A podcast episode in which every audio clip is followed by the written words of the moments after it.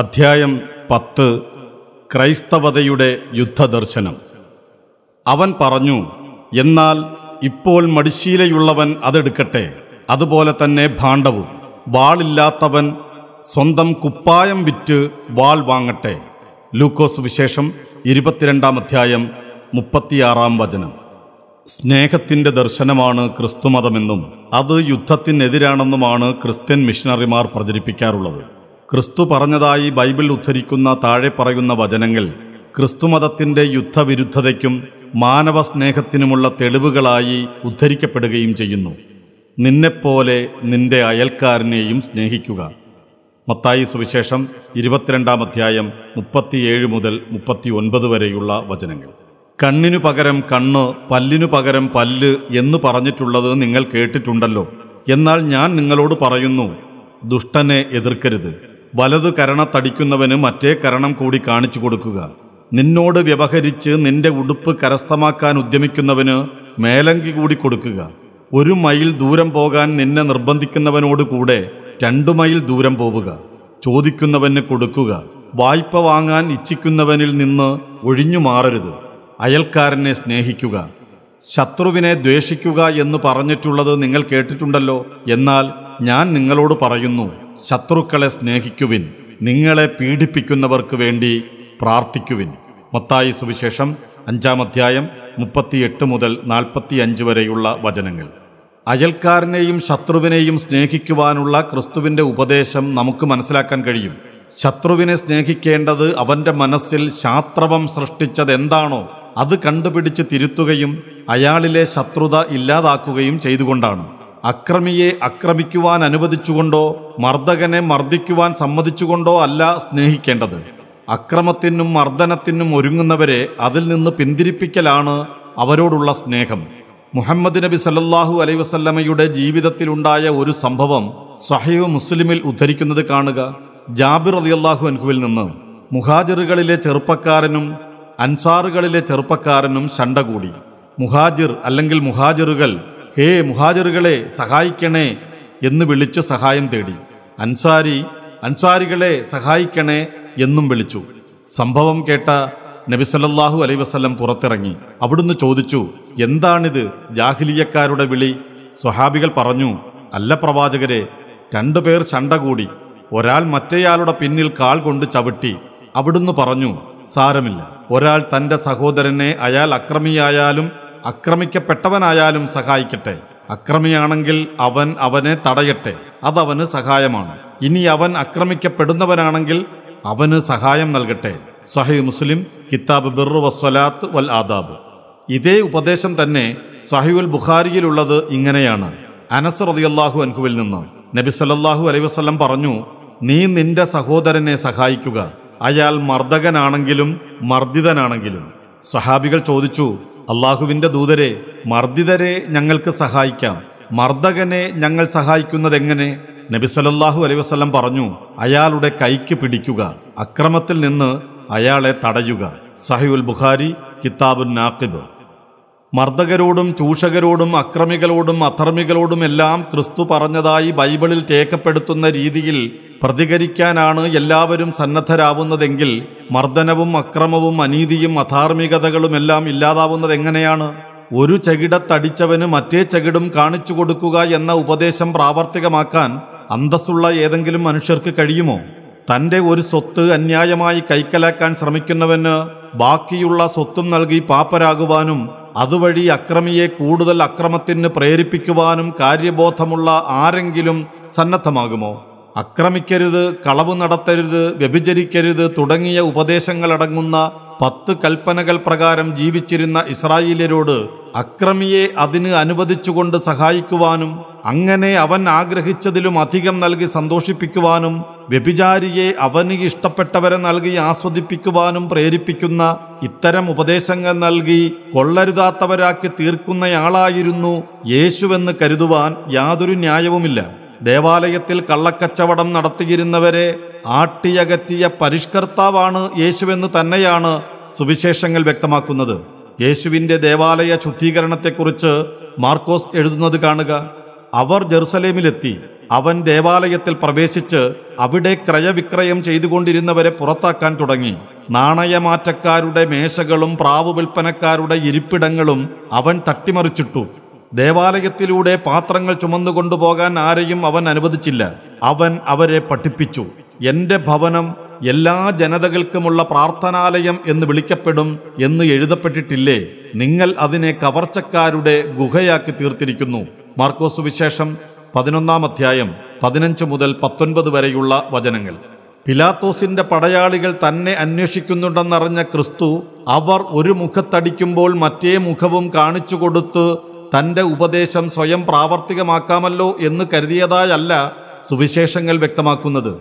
പ്രത്യുത മഹാപുരോഹിതനായ കയ്യാഫാസിന്റെ നേതൃത്വത്തിൽ തനിക്കെതിരെയുള്ള ഗൂഢാലോചനകൾ നടക്കുന്നുണ്ടെന്ന് മനസ്സിലായ ശേഷം ജനങ്ങളിൽ നിന്ന് അദ്ദേഹം അകന്നു കഴിഞ്ഞതായാണ്. യോഹന്നാൻ സുവിശേഷം പതിനൊന്നാം അധ്യായം നാൽപ്പത്തി ഒൻപത് മുതൽ അൻപത്തിനാല് വരെയുള്ള വചനങ്ങൾ.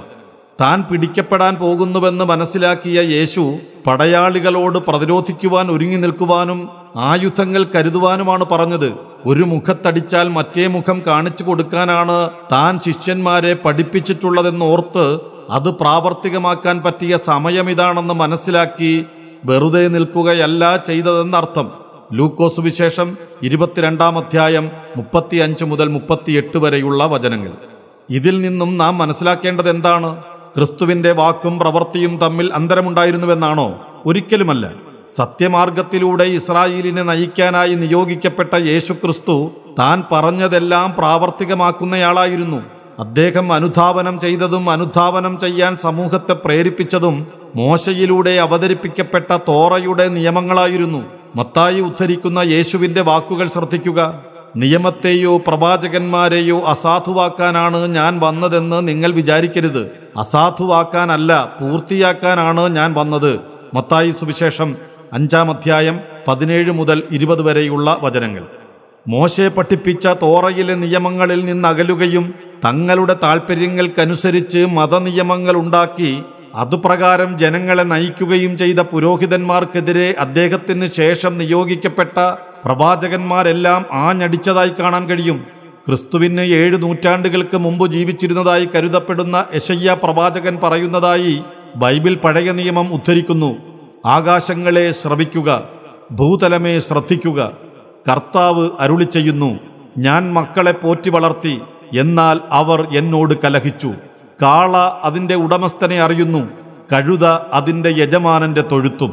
എന്നാൽ ഇസ്രയേൽ ഗ്രഹിക്കുന്നില്ല എന്റെ ജനം മനസ്സിലാക്കുന്നില്ല തിന്മ നിറഞ്ഞ രാജ്യം അനീതിയുടെ ഭാരം വഹിക്കുന്ന ജനം ദുഷ്കർമ്മികളുടെ സന്തതി ദുർമാർഗികളായ മക്കൾ അവർ കർത്താവിനെ പരിത്യജിക്കുകയും ഇസ്രായേലിന്റെ പരിശുദ്ധനെ നിന്ദിക്കുകയും ചെയ്തു.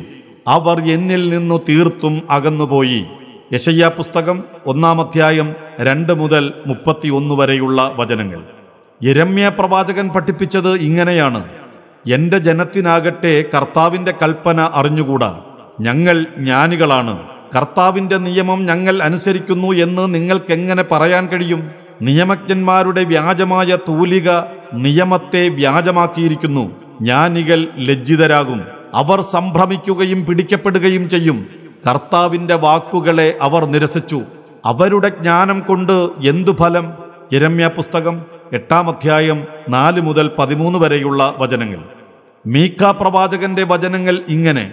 യാക്കോബ് ഭവനത്തിന്റെ തലവന്മാരെ ഇസ്രായേൽ കുടുംബത്തിലെ അധിപന്മാരെ കേൾക്കുവിൻ.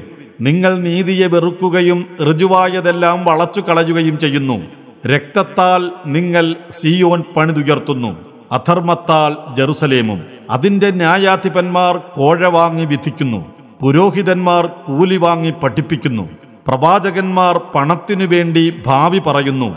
എന്നിട്ടും അവർ കർത്താവിൽ ആശ്രയിച്ചുകൊണ്ട് പറയുന്നു കർത്താവ് നമ്മുടെ മധ്യത്തിലില്ലേ നമുക്ക് ഒരു അനർത്ഥവും വരികയില്ല.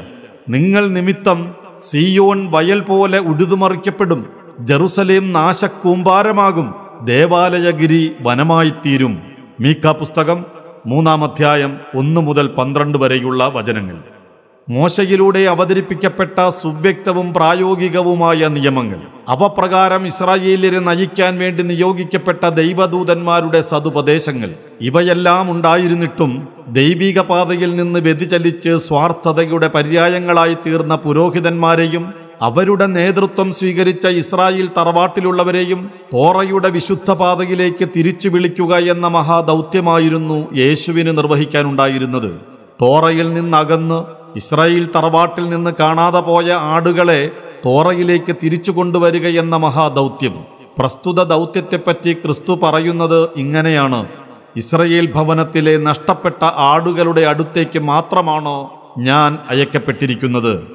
മത്തായി സുവിശേഷം പതിനഞ്ചാം അധ്യായം ഇരുപത്തിനാലാം വചനം. ഇസ്രായേലിന്റെ മാർഗദർശനത്തിനായി അവതരിപ്പിക്കപ്പെട്ട ന്യായപ്രമാണത്തിലെ നിയമങ്ങൾ പാലിക്കണമെന്ന് ജനങ്ങളെ ഉപദേശിക്കുകയും എന്നാൽ പ്രസ്തുത നിയമങ്ങൾ നടപ്പാക്കുവാൻ മുന്നിൽ നടക്കാതിരിക്കുകയും ചെയ്യുന്ന പുരോഹിതന്മാർക്കെതിരെ സംസാരിച്ചപ്പോൾ പോലും പ്രസ്തുത നിയമങ്ങൾ പാലിക്കേണ്ടതില്ല എന്നല്ല പ്രത്യുത പാലിക്കുവാൻ പുരോഹിതന്മാരെക്കാൾ ശുഷ്കാന്തി കാണിക്കണമെന്നാണ് അദ്ദേഹം ഉപദേശിച്ചത്. മത്തായി രേഖപ്പെടുത്തുന്നു. ക്രിസ്തുപദേശം കാണുക. നിയമജ്ഞരും ഫരിസേയരും മോശയുടെ സിംഹാസനത്തിൽ ഇരിക്കുന്നു. അതിനാൽ അവർ നിങ്ങളോട് പറയുന്നതെല്ലാം അനുസരിക്കുകയും അനുഷ്ഠിക്കുകയും ചെയ്യുവിൻ. എന്നാൽ അവരുടെ പ്രവൃത്തികൾ നിങ്ങൾ അനുകരിക്കരുത്. അവർ പറയുന്നു പ്രവർത്തിക്കുന്നില്ല. മത്തായി സുവിശേഷം ഇരുപത്തിമൂന്നാം അധ്യായം ഒന്ന് മുതൽ ഏഴ് വരെയുള്ള വചനങ്ങൾ. ആദർശപ്രകാരം ജീവിച്ച് മാതൃകയായി സ്വർഗലോകത്തേക്ക് നയിക്കേണ്ടവരും നയിക്കുന്നവരോടൊപ്പം പോകേണ്ടവരുമായവർ അവിടേക്കുള്ള പ്രവേശനത്തിന് തടസ്സം നിൽക്കുന്നതിനെ ശക്തമായ ഭാഷയിലാണ് ക്രിസ്തു വിമർശിച്ചത്. തോറയിലെ നിയമങ്ങൾ അനുസരിക്കണമെന്ന് കർക്കശമായി പറയുകയും പ്രസ്തുത നിയമങ്ങളുടെ ആത്മാവ് സ്വയം ഉൾക്കൊള്ളുകയോ മറ്റുള്ളവരിലേക്ക് പ്രസരിപ്പിക്കുകയോ ചെയ്യാത്ത പുരോഹിത പ്രവണതയെയും ക്രിസ്തു വിമർശിക്കാതെ വിട്ടില്ല. കപടനാട്യക്കാരായ നിയമജ്ഞരെ പരിസയരെ നിങ്ങൾക്ക് ദുരിതം. നിങ്ങൾ തുളസി ചതകുപ്പ ജീരകം എന്നിവയ്ക്ക് ദശാംശം കൊടുക്കുകയും നിയമത്തിലെ ഗൗരവമേറിയ കാര്യങ്ങളായ നീതി കാരുണ്യം വിശ്വസ്തത എന്നിവ അവഗണിക്കുകയും ചെയ്യുന്നു. ഇവയാണ് നിങ്ങൾ ചെയ്യേണ്ടിയിരുന്നത്. മറ്റുള്ളവ അവഗണിക്കാതെ തന്നെ. അന്ധരായ മാർഗദർശികളെ കൊതുകിനെ അരിച്ചു നീക്കുകയും ഒട്ടകത്തെ വിഴുങ്ങുകയും ചെയ്യുന്നവരാണോ നിങ്ങൾ. മത്തായി സുവിശേഷം ഇരുപത്തിമൂന്നാം അധ്യായം പതിമൂന്ന് പതിനഞ്ച് വചനങ്ങൾ. ക്രിസ്തുവിന്റെ തിരോധാനത്തിന് ശേഷം തനിക്ക് അദ്ദേഹത്തിൽ നിന്ന് വൈയക്തിക വെളിപാടുണ്ടായിട്ടുണ്ടെന്ന് അവകാശപ്പെട്ടുകൊണ്ട് രംഗപ്രവേശം ചെയ്യുകയും അപ്പോസ്തല സഭയിൽ സ്ഥാനം ലഭിക്കുന്നതിനായി കുറുക്കുവഴികൾ സ്വീകരിക്കുകയും യേശു പഠിപ്പിച്ച ജീവിത ദർശനത്തെ മുച്ചൂടും തകർക്കുന്ന തരത്തിലുള്ള സിദ്ധാന്തങ്ങൾ ക്രിസ്തുവിന്റെ പേരിൽ പ്രചരിപ്പിക്കുകയും ചെയ്ത പൗലോസാണ് ഇന്നു നിലനിൽക്കുന്ന ക്രൈസ്തവ സിദ്ധാന്തങ്ങളുടെ സ്ഥാപകൻ. ക്രിസ്തു മുറുകെ പിടിക്കണമെന്ന് കൽപ്പിച്ച ന്യായപ്രമാണങ്ങളെ പൂർണമായി തിരസ്കരിക്കണമെന്നാണ് അദ്ദേഹം ക്രിസ്ത്യാനികളോട് ആവശ്യപ്പെട്ടത്. ഗലാത്യർ പുസ്തകം മൂന്നാം അധ്യായം പതിമൂന്നാം വചനം. തോറയിലെ നിയമങ്ങളിൽ നിന്ന് ഇസ്രായേല്യരെ മോചിപ്പിക്കുകയാണ് ക്രിസ്തു ചെയ്തതെന്ന് വരുത്തി തീർത്ത പൗലോസിന്റെ തത്വശാസ്ത്രത്തിനനുസൃതമായി യേശുവിന്റെ ജീവിതത്തെയും സന്ദേശങ്ങളെയും പുനഃസൃഷ്ടിച്ച് അവതരിപ്പിക്കുകയാണ് പുതിയ നിയമത്തിലെ നാലു സുവിശേഷങ്ങളും ചെയ്യുന്നത്. സുവിശേഷകർത്താക്കളൊന്നും ക്രിസ്തുവിന്റെ ശിഷ്യന്മാരോ അദ്ദേഹത്തെ നേരിൽ കണ്ടവരോ അല്ല. അവരിൽ ഒരാളായ ലൂക്കോസ് പൗലോസിന്റെ സീമന്ത ശിഷ്യനാണു താനും. സുവിശേഷങ്ങളിൽ ആദ്യമായി രചിക്കപ്പെട്ട മാർക്കോസിന്റെ സുവിശേഷത്തിൽ തോറയിലെ നിയമങ്ങളെ നിഷേധിക്കുകയോ പുകഴ്ത്തുകയോ ചെയ്യുന്ന പരാമർശങ്ങളില്ലെന്ന വസ്തുത ശ്രദ്ധേയമാണ്. ഒരു കവിളത്തടിച്ചാൽ മറ്റേ കവിൾ കാണിച്ചു കൊടുക്കുക എന്നതുപോലെയുള്ള അപ്രായോഗിക നിർദ്ദേശങ്ങളും മാർക്കോസിൽ കാണാനാവുന്നില്ല. പൗലോസിന്റെ തോറ വിരുദ്ധ സിദ്ധാന്തത്തിനനുസൃതമായി യേശുവിന്റെ ജീവിതവും സന്ദേശങ്ങളും അവതരിപ്പിക്കാനുള്ള ശ്രമത്തിനിടയിലാണ് ഇത്തരം വചനങ്ങൾ യേശുവിൽ ആരോപിക്കപ്പെട്ടതെന്ന് ഇതെല്ലാം മനസ്സിലാക്കി തരുന്നുണ്ട്. താൻ പഠിപ്പിച്ചതെല്ലാം പ്രയോഗത്തിൽ വരുത്തുകയും അങ്ങനെ ചെയ്യണമെന്ന് അനുയായികളെ പഠിപ്പിക്കുകയും അങ്ങനെ ചെയ്യാത്തതിനാൽ പുരോഹിതന്മാരെ വിമർശിക്കുകയും ചെയ്ത യേശുക്രിസ്തുവിൽ നിന്ന് അപ്രായോഗികവും അക്രമിയെ കൂടുതൽ അക്രമത്തിന് പ്രചോദിപ്പിക്കുകയും ചെയ്യുന്ന ഇത്തരം ഉപദേശങ്ങൾ ഉണ്ടാവുകയില്ലെന്നുറപ്പാണ്. യേശു പഠിപ്പിക്കുകയും അപ്പോസ്തലന്മാർ അനുധാവനം ചെയ്യുകയും ചെയ്ത മോശയുടെ ന്യായപ്രമാണം ശപിക്കപ്പെട്ടതാണെന്നും പിന്തുടരപ്പെടാൻ പറ്റുന്നതല്ലെന്നും പറഞ്ഞ് ക്രിസ്തു അനുയായികളുടെ അതുവരെയുണ്ടായിരുന്ന ജീവിത ദർശനത്തെ തകർക്കുക മാത്രമാണ് വിശുദ്ധ പൗലോസ് ചെയ്തത്.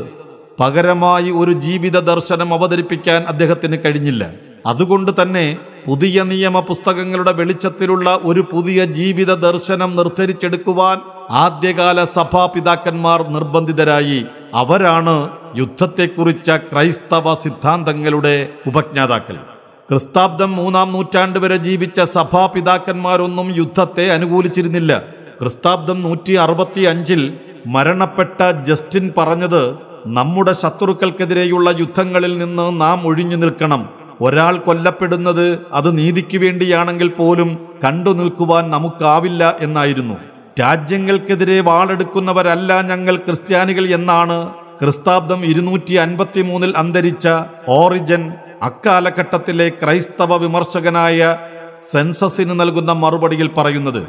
ക്ലമന്റ് സിപ്രയൻ തെർത്തുല്യൻ തുടങ്ങിയ സഭാപിതാക്കന്മാരും യാതൊരു സാഹചര്യത്തിലും മനുഷ്യരെ കൊല്ലാൻ പാടില്ലെന്ന അഭിപ്രായക്കാരായിരുന്നു. ഒരു പടയാളി ക്രിസ്തുമതം സ്വീകരിക്കുകയാണെങ്കിൽ മാമോദീസ മുങ്ങുന്നതിനു മുമ്പായി അയാൾ സൈനിക സേവനം അവസാനിപ്പിക്കേണ്ടതുണ്ടായിരുന്നു.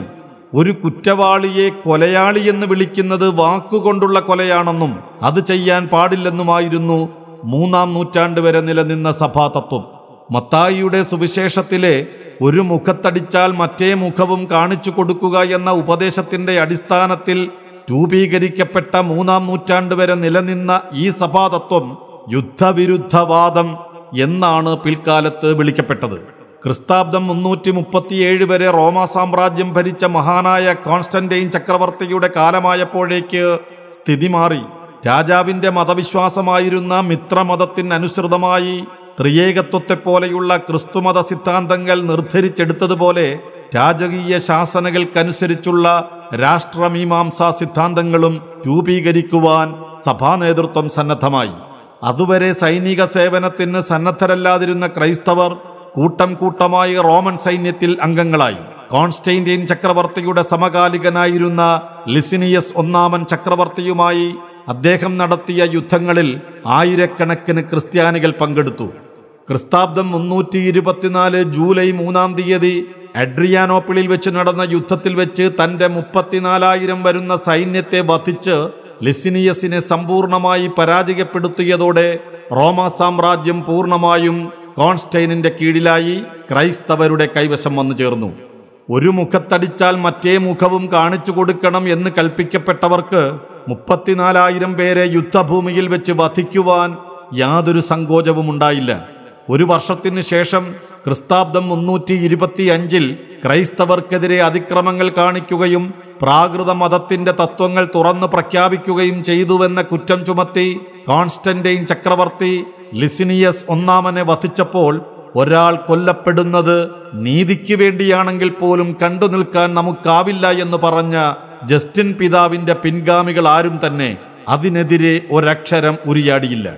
റോമ സാമ്രാജ്യത്തിന്റെ തണലിൽ അധികാരത്തിന്റെ സുഖമനുഭവിക്കാൻ തുടങ്ങിയപ്പോൾ അതിനനുസൃതമായ രീതിയിൽ യുദ്ധത്തിന്റെ ദൈവശാസ്ത്രം പടക്കുവാൻ ക്രൈസ്തവ സൈദ്ധാന്തികന്മാർ നിർബന്ധിതരാവുകയായിരുന്നു.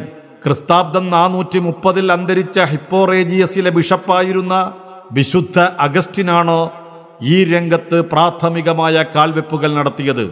പിൽക്കാലത്ത് ന്യായയുദ്ധ സിദ്ധാന്തം ജസ്റ്റ് വാർ തിയറി എന്ന് പ്രസിദ്ധമായ ക്രൈസ്തവ യുദ്ധ സിദ്ധാന്തത്തിന്റെ അടിത്തറയുണ്ടാക്കിയത് അദ്ദേഹമാണ്. പന്ത്രണ്ട് പതിമൂന്ന് നൂറ്റാണ്ടുകളിൽ അടിച്ചു വീശിയ കുരിശു യുദ്ധങ്ങളുടെ പശ്ചാത്തലത്തിൽ ന്യായയുദ്ധ സിദ്ധാന്തത്തെ സമ്പൂർണമായ ക്രൈസ്തവ യുദ്ധ തത്വമായി വികസിപ്പിച്ചത് എക്കാലഘട്ടത്തിലെയും ഏറ്റവും മഹാനായ ക്രൈസ്തവ ബുദ്ധിജീവിയായി അറിയപ്പെടുന്ന വിശുദ്ധ തോമസ് അക്കിനാസ് ആണ് തന്റെ പ്രസിദ്ധമായ സുമ്മ തിയോളജിക്കയിലെ രണ്ടാം ഭാഗത്തിൽ നാൽപ്പതാമത്തെ പ്രശ്നമായി യുദ്ധം നയിക്കുന്നത് എല്ലായ്പ്പോഴും പാപമാകുമോ എന്ന ചോദ്യം അവതരിപ്പിക്കുകയും അതിന്റെ ക്രൈസ്തവ സിദ്ധാന്തം സമർത്ഥിക്കുകയും ചെയ്യുന്നുണ്ട് അദ്ദേഹം. ന്യായത്തിനും നീതിക്കും വേണ്ടിയുള്ളതാണെങ്കിൽ യുദ്ധം പാപമാവുകയില്ലെന്നും അനിവാര്യമാണെങ്കിൽ മാത്രമേ യുദ്ധമാകാവൂ എന്നുമാണ് അദ്ദേഹത്തിന്റെ പക്ഷം. വിശുദ്ധന്മാരായി അറിയപ്പെടുന്ന അഗസ്റ്റിനിന്റെയും തോമസ് അക്കിനാസിന്റെയും യുദ്ധദർശനങ്ങളുടെ വെളിച്ചത്തിലാണ് യുദ്ധത്തെക്കുറിച്ച കത്തോലിക്ക സഭയുടെ വീക്ഷണങ്ങൾ ഉരുത്തിരിഞ്ഞിരിക്കുന്നത്. യുദ്ധത്തിന് മുമ്പത്തെ നീതി യുദ്ധ അവസരത്തിലുള്ള നീതി എന്നിങ്ങനെ രണ്ടായി തിരിച്ചാണ് കത്തോലിക്ക സഭയുടെ മതതത്വ പാഠങ്ങൾ ഇவ்വിഷയകമായ തത്വങ്ങൾ അവതരിപ്പിച്ചിരിക്കുന്നത്. മതതത്വപാഠങ്ങളുടെ മൂന്നാമത്തെ വിഭാഗമായ സമാധാനത്തിന്റെ സംരക്ഷണത്തിന് കീഴിലാണ് ന്യായയുദ്ധത്തെക്കുറിച്ച് കത്തോലിക്ക വീക്ഷണം അവതരിപ്പിച്ചിരിക്കുന്നത്.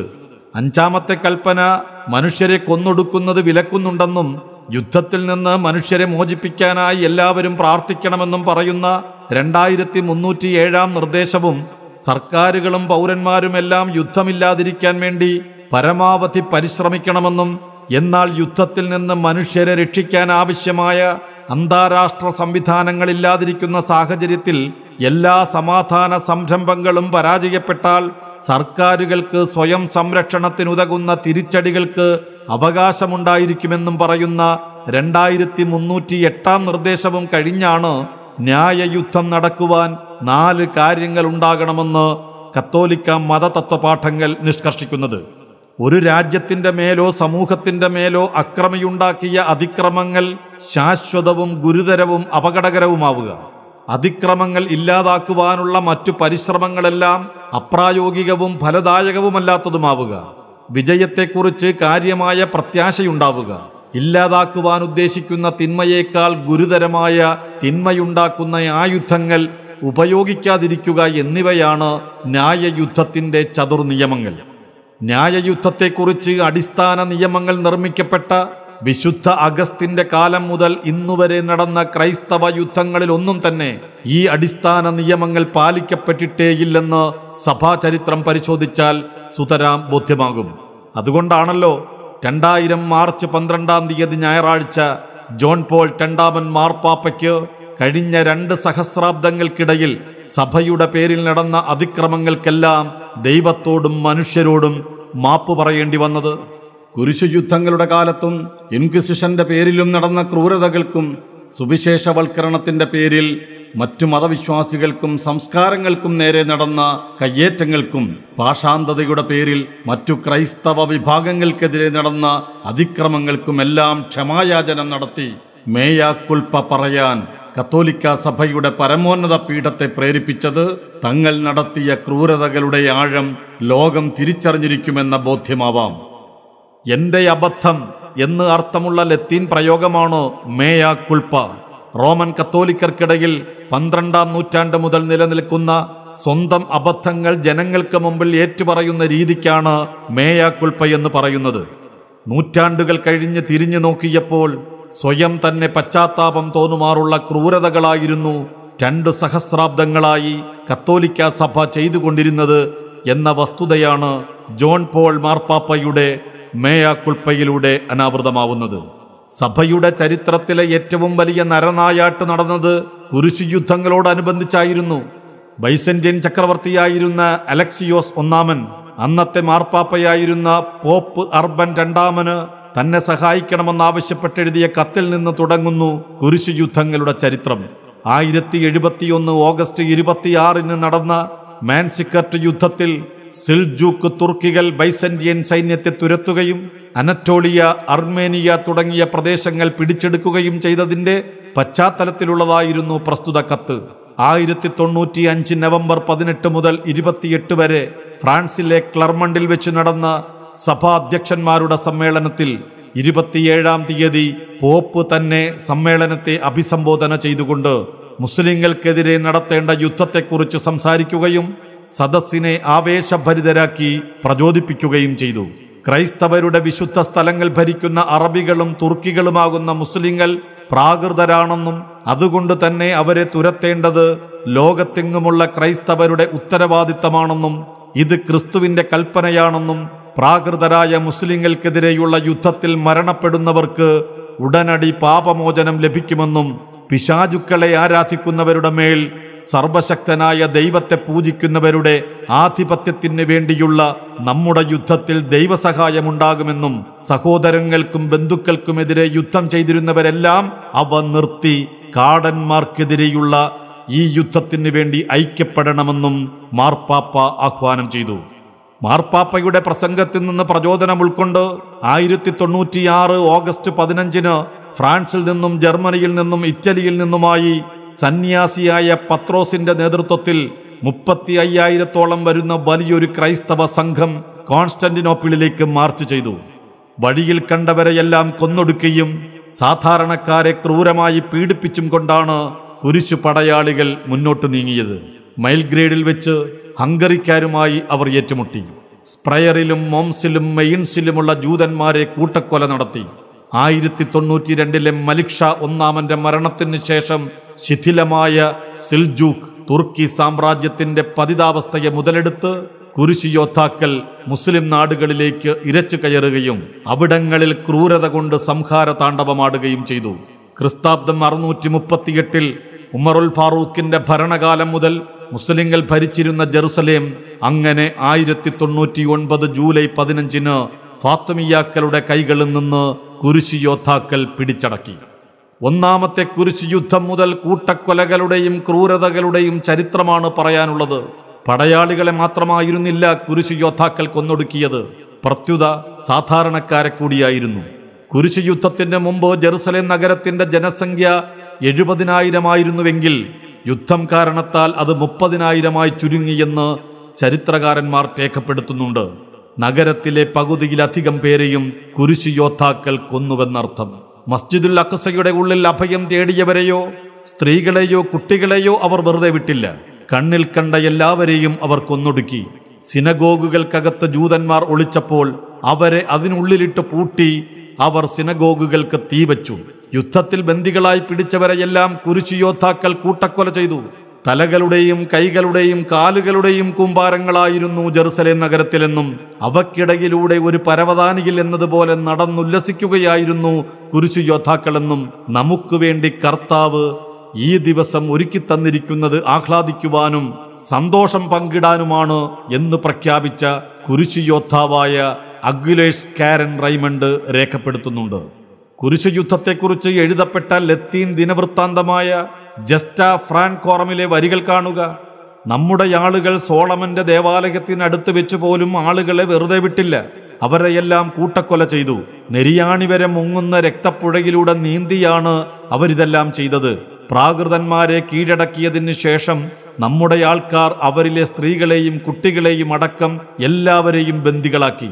ഓരോരുത്തരും ഇഷ്ടപ്രകാരം ബന്ദികളെ കൊല്ലുകയോ അടിമകളാക്കി തീർക്കുകയോ ചെയ്തു. സോളമന്റെ ദേവാലയത്തിൽ വെച്ച് നടന്ന കൂട്ടക്കൊലയെപ്പറ്റി ചർട്ടസുകാരനായ ഫുൾച്ചർ വിവരിക്കുന്നത് ഇങ്ങനെയാണ്. ഈ ദേവാലയത്തിൽ വെച്ച് മാത്രം പതിനായിരം പേർ കൊല്ലപ്പെട്ടു. അപ്പോൾ നിങ്ങൾ ഞങ്ങളെ കണ്ടിരുന്നെങ്കിൽ കൊല്ലപ്പെട്ടവരുടെ ചോരയാൽ ഞങ്ങളുടെയെല്ലാം കണങ്കാലുകൾ ചുവന്നത് നിങ്ങൾക്ക് കാണാമായിരുന്നു. സ്ത്രീകളെയും കുട്ടികളെയും അടക്കം ഒരാളെയും ഞങ്ങൾ വെറുതെ വിട്ടില്ല. ദേവാലയത്തിലും സോളമന്റെ വരാന്തയിലും കൂടി അവരുടെ മുട്ടുവരെ നിറഞ്ഞ ചോരയിലൂടെ ചോര പുരണ്ട കടിഞ്ഞാൻ പിടിച്ച് ജനം സവാരി നടത്തിയെന്ന കുരിശു യോദ്ധാവിന്റെ ദൃക്സാക്ഷ്യം സംഭവത്തിന്റെ ഭീകരത വ്യക്തമാക്കുന്നുണ്ട്. സിനഗോഗുകൾക്കകത്ത് അഭയം പ്രാപിച്ച ജൂതന്മാരെ അതിനുള്ളിൽ പൂട്ടിയിട്ട് അതിന് തീ കൊളുത്തിയ ശേഷം അഗ്നിസ്ഫുലിംഗങ്ങൾ ഉയർന്നു പൊങ്ങിയപ്പോൾ അതിനു ചുറ്റും ആനന്ദ നൃത്തമാടിക്കൊണ്ട് കുരിശു യോദ്ധാക്കൾ പാടി ക്രിസ്തുവേ നിന്നെ ഞങ്ങൾ ആരാധിക്കുന്നു. നീയാണ് ഞങ്ങളുടെ വെളിച്ചം. നീയാണ് ഞങ്ങളുടെ ദിശ. നീയാണ് ഞങ്ങളുടെ സ്നേഹം. ക്രിസ്തു പഠിപ്പിച്ച സ്നേഹത്തിന്റെ പ്രകടനം തന്നെയായിരുന്നു ഒന്നാം കുരിശു യുദ്ധത്തിലും അതിനുശേഷം രണ്ട് നൂറ്റാണ്ടുകൾക്കിടയിൽ നടന്ന നിരവധി കുരിശു യുദ്ധങ്ങളിലൂടെ ലോകം കണ്ടത്. ഒന്നാമത്തെ കുരിശു യുദ്ധത്തോടെ മുസ്ലിം ലോകത്തെ അന്നത്തെ ദൗർബല്യം മനസ്സിലാക്കിയ കുരിശു പടയാളികൾ അർബൻ രണ്ടാമന്റെ നിർദ്ദേശം പാലിച്ചുകൊണ്ട് മുസ്ലിം ലോകത്ത് നടത്തിയ ക്രൂരതകളുടെ ഭീതിപ്പെടുത്തുന്ന കഥകളാണ് ഓരോ കുരിശു യുദ്ധത്തിനും പറയാനുള്ളത്. നിയമങ്ങളോ നീതിയോ ധാർമ്മികതയോ ഇല്ലാത്ത കാടൻ യുദ്ധങ്ങളാണ് കുരിശു യുദ്ധക്കാർ നടത്തിയത്. ഇവയാൽ ലക്ഷക്കണക്കിന് മനുഷ്യർ കൊല്ലപ്പെട്ടു. മരിച്ചവരുടെ ശവശരീരങ്ങളെ കുരിശു പടയാളികൾ വികൃതമാക്കി. എട്ടും പൊട്ടും തിരിച്ചറിയാത്ത പൈതങ്ങളെപ്പോലും കൊല്ലുന്നതിൽ നിന്ന് അവരെ പിന്തിരിപ്പിക്കുവാൻ ഒരു മുഖത്തടിച്ചാൽ മറ്റേ മുഖവും കാണിച്ചു കൊടുക്കണം എന്ന ബൈബിൾ പാഠത്തിന്റെ അടിസ്ഥാനത്തിൽ ജനങ്ങളെ നയിക്കുന്നവരെന്ന് അവകാശപ്പെടുന്ന സഭാ നേതൃത്വം സന്നദ്ധമായില്ല. ക്രിസ്തുവിന്റെ പേരിൽ ആരോപിക്കപ്പെട്ട അദ്ദേഹത്തിന്റെതല്ലാത്ത ഉപദേശം അപ്രായോഗികവും അക്രമികളെ സഹായിക്കുന്നതുമാണെന്ന വസ്തുതയ്ക്ക് സഭാ നേതൃത്വം തന്നെ സ്വയം തെളിവായി തീരുകയായിരുന്നു എന്ന് പറയുന്നതാവും ശരി. അതല്ലായിരുന്നുവെങ്കിൽ ഈ കുരിശു യുദ്ധങ്ങളുടെ പേരിൽ ഏഴു നൂറ്റാണ്ടുകൾക്ക് ശേഷം ലോകത്തെ പരമോന്നത ക്രിസ്ത്യാനിക്ക് കുമ്പസരിക്കേണ്ടി വരികയില്ലായിരുന്നല്ലോ. ആ യുദ്ധങ്ങളെടുത്ത് ആളുകളെ കൂട്ടക്കൊല ചെയ്യുക മാത്രമാണ് യുദ്ധമെന്ന് പഠിച്ച കുരിശു യോദ്ധാക്കൾക്ക് മാന്യമായി എങ്ങനെ യുദ്ധം ചെയ്യണമെന്ന് പഠിപ്പിച്ചത് സുൽത്താൻ സലാഹുദ്ദീൻ അയ്യൂബിയായിരുന്നു നീണ്ട രണ്ട് നൂറ്റാണ്ട് കാലത്തെ കുരിശു യോദ്ധാക്കളുടെ ദുർഭരണത്തിൽ നിന്ന് മസ്ജിദുൽ അക്സയെയും ജെറുസലേമിനെയും മോചിപ്പിച്ചത് അദ്ദേഹത്തിന്റെ കീഴിലുള്ള അബ്ബാസിയ മുസ്ലിം പടയാളികളായിരുന്നു. ആയിരത്തി ഒരുന്നൂറ്റി എൺപത്തിയേഴ് ജൂലൈ നാലിന് ശനിയാഴ്ച നടന്ന ഹത്തീൻ യുദ്ധത്തിൽ കുരിശു പടയാളികൾ പരാജയപ്പെടുകയും ജെറുസലേമിന്റെ അധികാരം സൊലാഹുദ്ദീന്റെ കൈകളിൽ വന്നു ചേരുകയും ചെയ്തു. കുരിശു യോദ്ധാക്കളുടെ നേതാക്കളായ ഗൈ രാജാവും സഹോദരങ്ങളും അടക്കം നിരവധി പേരെ ബന്ദികളാക്കി സൊലാഹുദ്ദീന് മുന്നിൽ ഹാജരാക്കപ്പെട്ടു. അവർക്കെല്ലാം തണുത്ത പാനീയം നൽകി സ്വീകരിക്കുവാനാണ് സലാഹുദ്ദീൻ തന്റെ സേവകന്മാരോട് ആവശ്യപ്പെട്ടത്. സലാഹുദ്ദീനെയും മുസ്ലിം പടയാളികളെയും വഞ്ചിച്ചതിന് രാജസഹോദരനായ റൈനാൾഡും മറ്റു ചിലരും മാത്രമാണ് വധിക്കപ്പെട്ടത്. ഗൈ രാജാവ് അടക്കമുള്ളവരെ ആദ്യം ജയിലിലടക്കുകയും പിന്നെ വെറുതെ വിടുകയുമാണ് ചെയ്തത്. കുരിശു യോദ്ധാക്കൾ ജെറുസലേമിൽ നിന്ന് പുറത്താക്കിയ ജൂതന്മാരുടെ പിൻഗാമികളെ വരുത്തി അവിടെ പുനരധിവസിപ്പിക്കുകയാണ് ഭരണമേറ്റെടുത്തയുടനെ സലാഹുദ്ദീൻ ചെയ്തത്. മനുഷ്യരക്തം നീന്തി രക്തദാഹം തീർക്കുകയും പൈതങ്ങളെ അടക്കം കൊന്നൊടുക്കുകയും ചെയ്ത് ജെറുസലേം പിടിച്ചടക്കിയവർക്ക് അത് തിരിച്ചു പിടിച്ച ശേഷം യുദ്ധ നേതൃത്വത്തിലുണ്ടായിരുന്നവർക്കടക്കം മാപ്പ് നൽകി വിട്ടയച്ചുകൊണ്ട് എന്തായിരിക്കണം യുദ്ധമര്യാദയെന്ന് പഠിപ്പിക്കുന്നതായിരുന്നു സലാഹുദ്ദീന്റെ നടപടി. സലാഹുദ്ദീൻ അയ്യൂബി ജെറുസലേം പിടിച്ചടക്കിയതറിഞ്ഞ പോപ്പ് അർബൻ മൂന്നാമൻ മാർപ്പാപ്പ ഹൃദയാഘാതം മൂലം മരണപ്പെട്ടു. ജെറുസലേം നഷ്ടപ്പെട്ടതറിഞ്ഞ ക്രിസ്ത്യൻ യൂറോപ്പ് ഞെട്ടി. പുതുതായി സ്ഥാനമേറ്റെടുത്ത പോപ്പ് ഗ്രിഗറി എട്ടാമൻ മാർപ്പാപ്പ ജെറുസലേമിന്റെ നഷ്ടം ക്രൈസ്തവരുടെ പാപങ്ങൾക്കുള്ള ശിക്ഷയാണെന്നും അത് തിരിച്ചു പിടിച്ചാൽ മാത്രമേ പ്രസ്തുത പാപങ്ങൾക്ക് പരിഹാരമാവുകയുള്ളൂവെന്നും പ്രഖ്യാപിച്ചു. പരസ്പരം യുദ്ധത്തിലായിരുന്ന ഇംഗ്ലണ്ടിലെ ഹെൻറി രണ്ടാമനും ഫ്രാൻസിലെ ഫിലിപ്പ് രണ്ടാമനും വൈര്യങ്ങൾ വെടിഞ്ഞ് ഐക്യപ്പെടാനും സലാഹുദ്ദീനെതിരെ ഒരുമിച്ച് പോരാടി ജെറുസലേം വീണ്ടെടുക്കുവാനും തീരുമാനിച്ചു. സലാദിൻ നികുതി എന്ന പേരിൽ രണ്ടു നാട്ടിലുമുള്ള പൗരന്മാരിൽ നിന്ന് ചുങ്കം പിരിച്ച് യുദ്ധത്തിനുള്ള സമ്പത്ത് സമാഹരിച്ചു. ആയിരത്തി ഒരുന്നൂറ്റി എൺപത്തി ഒൻപത് ജൂലൈ ആറിന് ഇംഗ്ലണ്ടിലെ രാജാവായ ഹെൻറി രണ്ടാമൻ മരണപ്പെട്ടതോടെ യുദ്ധ നേതൃത്വം മകൻ സിംഹഹൃദയനായ Richard Richard the lion hearted എന്നറിയപ്പെട്ട Richard ഒന്നാമന്റെ ചുമതലയായി തീർന്നു. റിച്ചാർഡ് ഒന്നാമന്റെയും ഫിലിപ്പ് രണ്ടാമന്റെയും നേതൃത്വത്തിലുള്ള കുരിശു യോദ്ധാക്കളുടെ സൈന്യത്തോട് സൊലാഹുദ്ദീൻ ജയിൽ മോചിതനാക്കിയ ഗൈ രാജാവും ഒന്നിക്കുകയും ഒരു വലിയ സൈന്യം സൊലാഹുദ്ദീനെ ആക്രമിക്കാനെത്തുകയും ചെയ്തു. വഴിയിൽ വെച്ച് നടന്ന അക്രമങ്ങളിലൂടെ സ്ത്രീകളും കുട്ടികളും അടക്കമുള്ള മുസ്ലിങ്ങളെ കൊന്നുകൂട്ടിക്കൊണ്ടായിരുന്നു കുരിശ സൈന്യം മുന്നേറിയത്. ആയിരത്തി ഒരുന്നൂറ്റി തൊണ്ണൂറ്റി ഒന്ന് സെപ്റ്റംബർ ഏഴിന് ജെറുസലേം പിടിച്ചടക്കുക എന്ന ലക്ഷ്യത്തോടെ സിംഹഹൃദയനായ റിച്ചാർഡിന്റെ നേതൃത്വത്തിലുള്ള സൈന്യം ഫലസ്തീനിലുള്ള അർസൂഫിൽ വെച്ച് സലാഹുദ്ദീനോട് ഏറ്റുമുട്ടിയെങ്കിലും അദ്ദേഹത്തിന് ലക്ഷ്യം നേടാൻ കഴിഞ്ഞില്ല. നിരന്തരമായി നടന്ന യുദ്ധങ്ങൾക്ക് വിരാമമുണ്ടായത് ആയിരത്തി ഒരുന്നൂറ്റി തൊണ്ണൂറ്റി രണ്ട് സെപ്റ്റംബർ രണ്ടിന് സലാഹുദ്ദീനും റിച്ചാർഡും തമ്മിലുണ്ടാക്കിയ സന്ധിയോടുകൂടിയാണ്. ജെറുസലേം മുസ്ലിങ്ങളുടെ നിയന്ത്രണത്തിലായിരിക്കുമെന്നും എന്നാൽ നിരായുധരായ ക്രൈസ്തവരെ അവിടെയുള്ള ക്രിസ്ത്യൻ പുണ്യസ്ഥലങ്ങൾ സന്ദർശിക്കാൻ അനുവദിക്കുമെന്നുമായിരുന്നു കരാർ.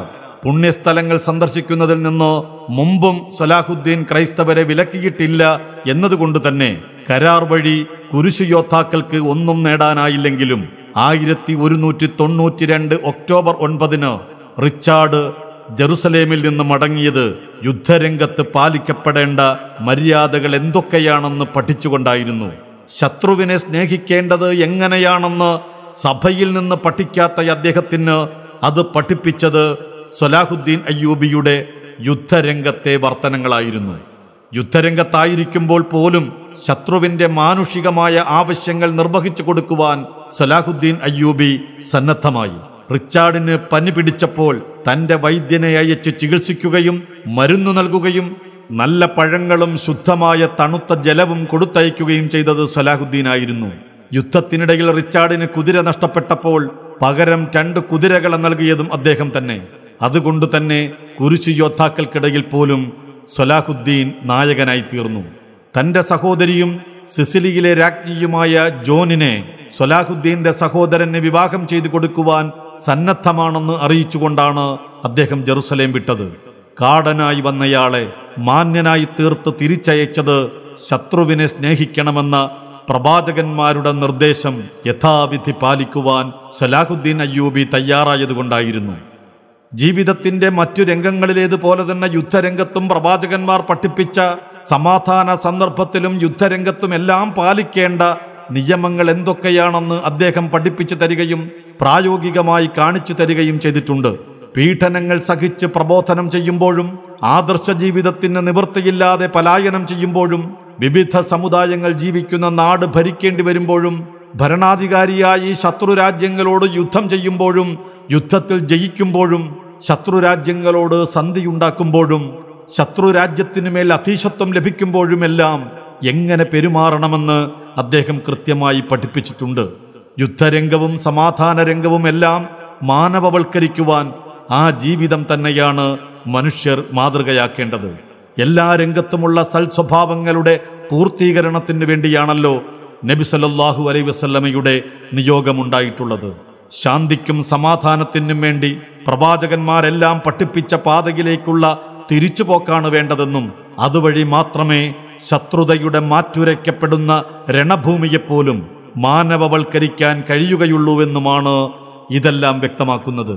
അബ്രഹാമും മോശയും യേശുവും ലോകത്തിന്റെ വിവിധ ഭാഗങ്ങളിലേക്ക് നിയോഗിക്കപ്പെട്ട പ്രവാചകന്മാരും എല്ലാം പഠിപ്പിച്ച ജീവിത ദർശനത്തെ പൂർത്തീകരിക്കുകയും അവസാന നാളുവരെയുള്ളവർ അതെങ്ങനെ പ്രയോഗവൽക്കരിക്കണമെന്നോ സ്വന്തം ജീവിതത്തിലൂടെ മാതൃക കാണിക്കുകയും ചെയ്യാനാണ് അന്തിമ പ്രവാചകനായ മുഹമ്മദ് നബി സല്ലാഹു അലൈ വസല്ലം നിയോഗിക്കപ്പെട്ടത്.